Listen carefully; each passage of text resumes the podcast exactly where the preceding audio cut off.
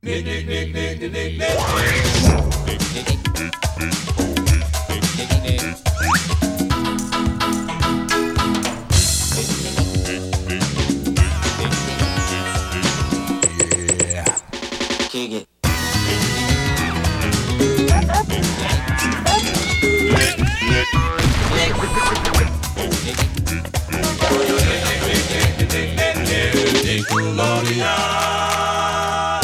Ahoy, Nickelodeon fans, and welcome to This Week in Nickelodeon History. My name is Captain Eric, and I'll be covering all of the Nickelodeon shows that either started or ended between the times of February 20th to February 26th.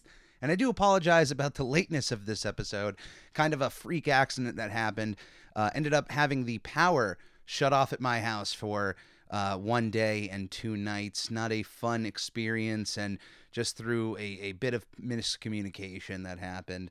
Um, I'll tell you what, though, uh, if you ever need motivation to get stuff done around your house, shut the electricity off for for a day. Have that off. Uh, of course, if you have heat, don't put yourself in any sort of danger. But without the distractions of even lights, you are able to get a tremendous amount of work done around your home. So I, I took I took the the gray cloud with a silver lining. Um, and, and everything is back to normal as of now. But we do have a bit of a shorter week this week. Um, but with that, I do want to address the future of this week in Nickelodeon history. This is episode number 48. After this, we have 49, 50, 51, and then episode 52 is going to be the last episode of this iteration of this week in Nickelodeon history. And over the last few weeks, I've talked to a few fans, a few uh, uh, contemporaries out there, just over ideas on what to do with the show. And I just wanted to be as transparent as uh, humanly possible and at least give you a, a bit of information uh, ahead of time. The biggest piece of, of information I can give you this week in Nickelodeon history and its upcoming change is that this show will no longer be featured on the feed for I'm Ready, a Sponge Pod Squarecast. So, if you are a regular listener of this show and you want to continue listening to This Week in Nickelodeon History, starting with episode one of the uh, the new format, it will be its separate audio podcast. So that means if you listen to us through Spotify, uh, through Apple Podcasts, through Google Podcasts. This Week in Nickelodeon History by Captain Eric will just be its own show for you to look up.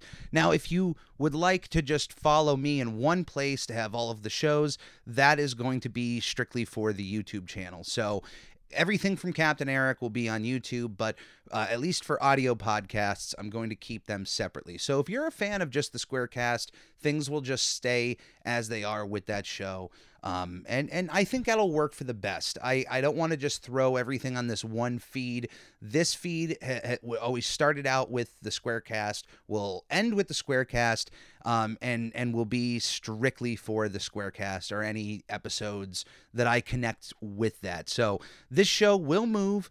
Um, and it, it'll change slightly, but uh, it's not going to be such a, a drastic change that um, it's going to sound entirely different. But on to this week's This Week in Nickelodeon History episode as we look back one year ago uh, to February 20th, 2021. Power Rangers Dino Fury premiered on Nickelodeon. This show would initially start on Nickelodeon, but would eventually move over to Netflix uh, as Netflix became the the future, the now and future home of the Power Rangers, which has bounced around from uh, Disney had them for a while. Then Nickelodeon was the home for Power Rangers. I think Netflix is a is a better home for them in, in general. Power Rangers have this this weird history in America. It might not seem weird if you only know of them of the Power Rangers, but for those that don't know, uh, the Mighty Morphin Power Rangers, the original series that that started it all in in North America,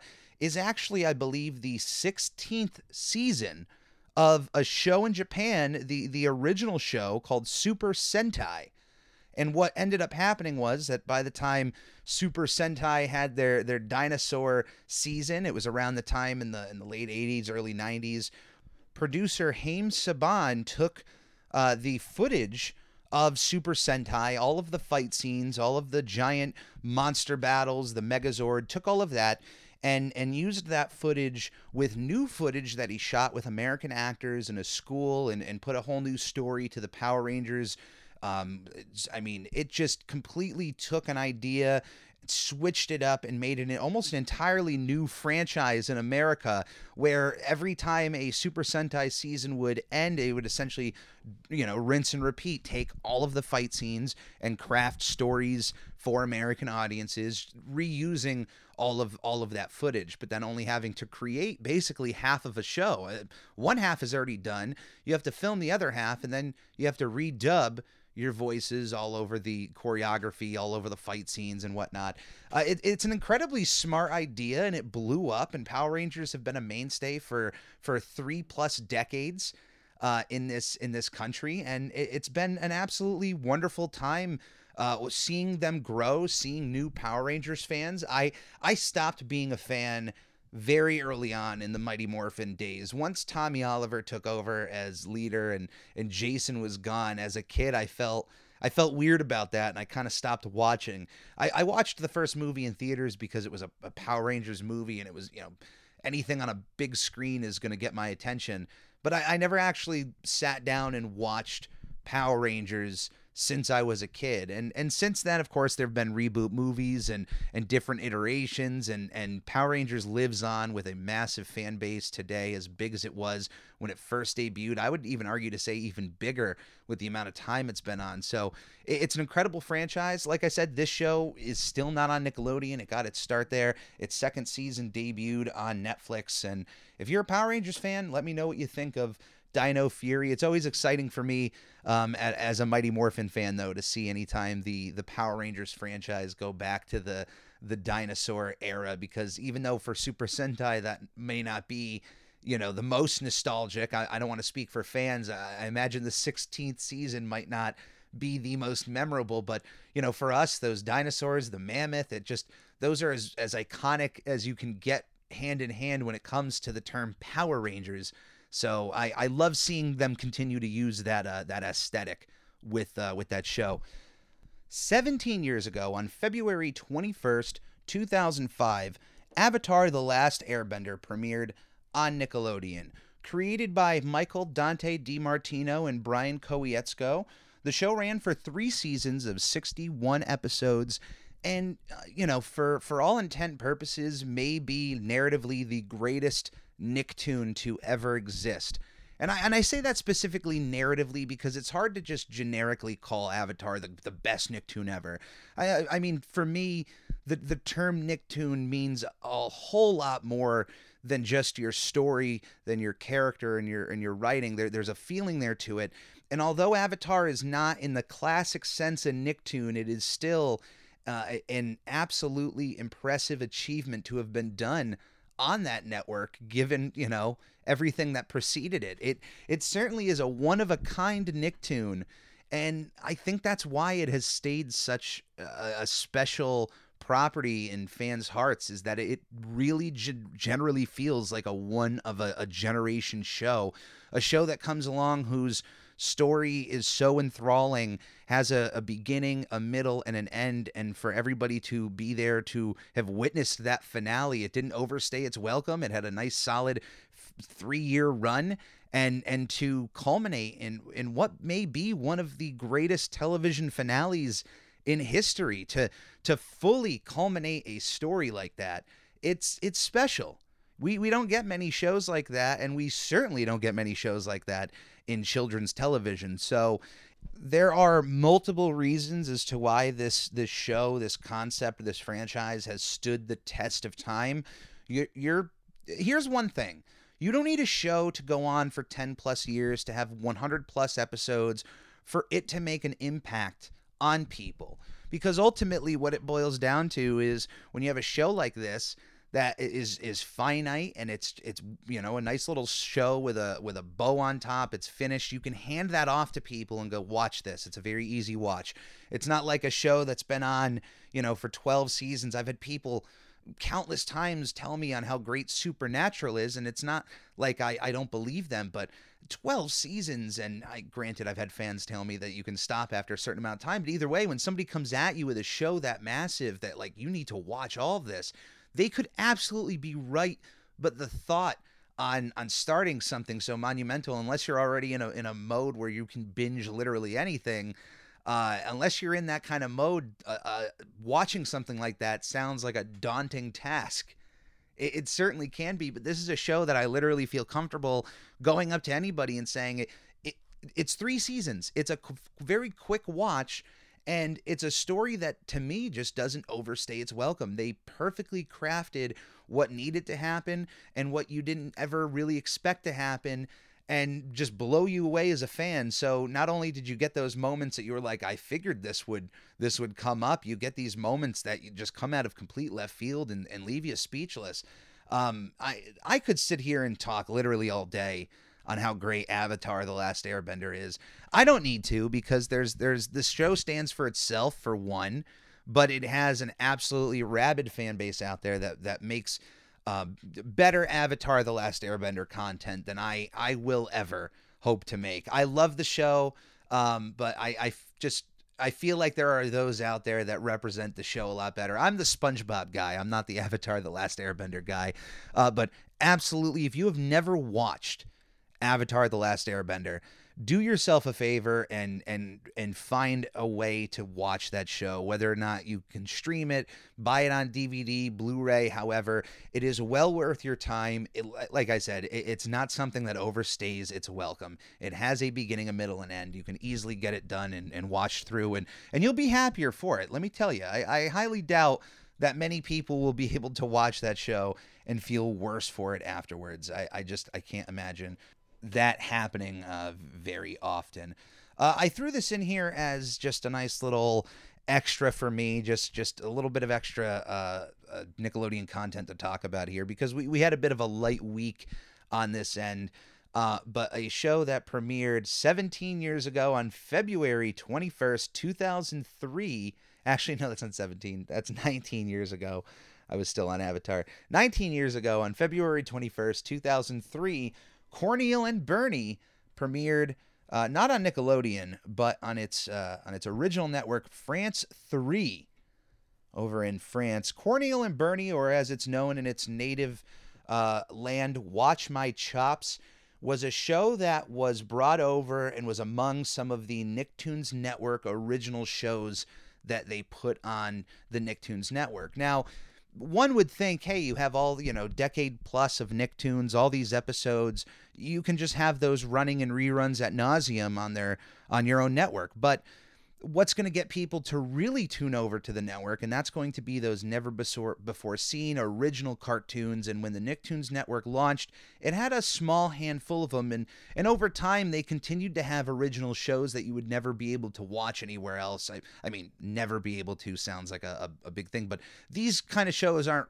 airing on the initial Nickelodeon channel. These are our Nicktoons Network usual exclusives. But for Cor- for me, Corneil and Bernie was a real fun time to watch. When I first got a hold of the Nicktoons Network, that was the kind of show I was tuning on to because I, I love those classic Nicktoons and I would want them airing on my television. But for some reason, it was just this idea of like, wait a minute, you have this entire network for the Nicktoons, but you also have these other shows that are not Nicktoons, but okay, I'll I'll check them out.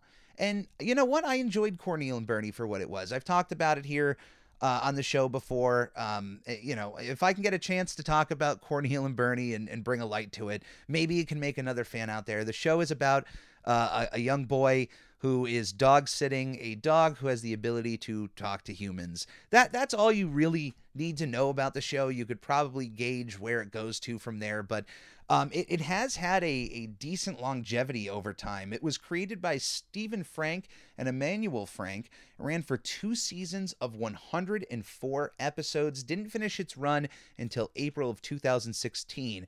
I, I believe between the, the two seasons there was a massive gap of time, and when it came back, I think they had a completely different art style. Like it was in flash animation instead of uh, whatever they were using in season one. So it was a little bit jarring with that with that animation change. Anytime they change to something like that, I mean, it happened to the Fairly Odd Parents, so it can happen to Corneil and Bernie. But if you've never checked it out, I, I think it's it's worth uh, a shot for you to, to check out. I you never know how you're gonna feel about something until you watch it. Give it give it a shot. Let me know what you think about it.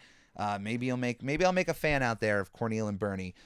A show I forgot to uh, put ahead of a few in this list, but I'm not going to worry too much about it.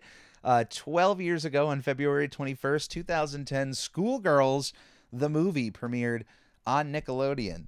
Uh, but I'm actually going to end today's episode with a show I forgot, which happens from time to time. And I, I had somebody mention that I, I kind of forgot this big one, although um, I it just kind of it, it came and went. Things happen. I do apologize.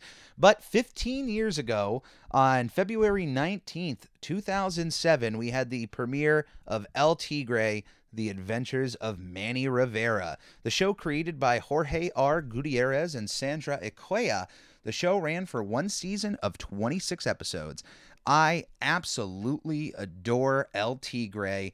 To me, it's one of the most underrated Nickelodeon shows in the in the channel's history. Easily in the top three for me, and, and probably I would even say it's going to be in the top two. Uh, this show deserved to go on longer than than just one season. I, I felt like they just didn't really even get to to take a real bite into the stories they could have told in this world.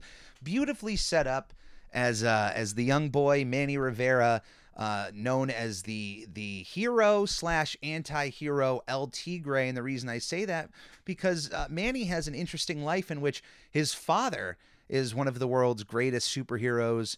Uh, White Pantera, and his grandfather is one of the world's greatest supervillains, Puma Loco, and El Tigre finds himself constantly in the middle of, of wanting to do right, but also want to have a little fun out there and, and be a little dangerous. And what a story, what a character to have, what a conflict already. I mean, that's the elevator pitch right there on El Tigre. It, the show came and, and went. It, it barely, I think, got to make the kind of splash that I, I thought it would. Uh, but but Jorge has gone on to uh, make a bunch of wonderful projects. The Book of Life, Maya and the Three for Netflix. He has uh, some wonderful content under his belt. Uh, but I, I, really hope, I know he's teased it uh, here and there, but I, I really hope that there there is more life to be found with El Tigre. I mean, in this world where they're rebooting almost every show from the past on streaming services, Paramount Plus, please give us another season or, or two of El Tigre. I mean, I, I feel like with the amount of time it's been, that the the idea of a kid stuck between wanting to do good and and wanting to have fun, be a little evil, uh, it could still work in this day and age. I mean, superheroes are as popular today as they've ever been, and I just feel like given maybe a slightly updated art style, like the difference between the Proud Family and the the Proud Family Louder and Prouder, update that 2D art style just an ever tad. And and I, I mean, the Book of Life and Maya and the Three are both absolutely gorgeous films. So I can only imagine with all of that under his belt what the world of of uh, Miracle City would look like with a, a, whole new look. But there's still something there. If you've never watched El Tigre, give yourself a shot. Watch a couple episodes. It, it's a it's a load of fun. I enjoy it. I apologize that I missed it.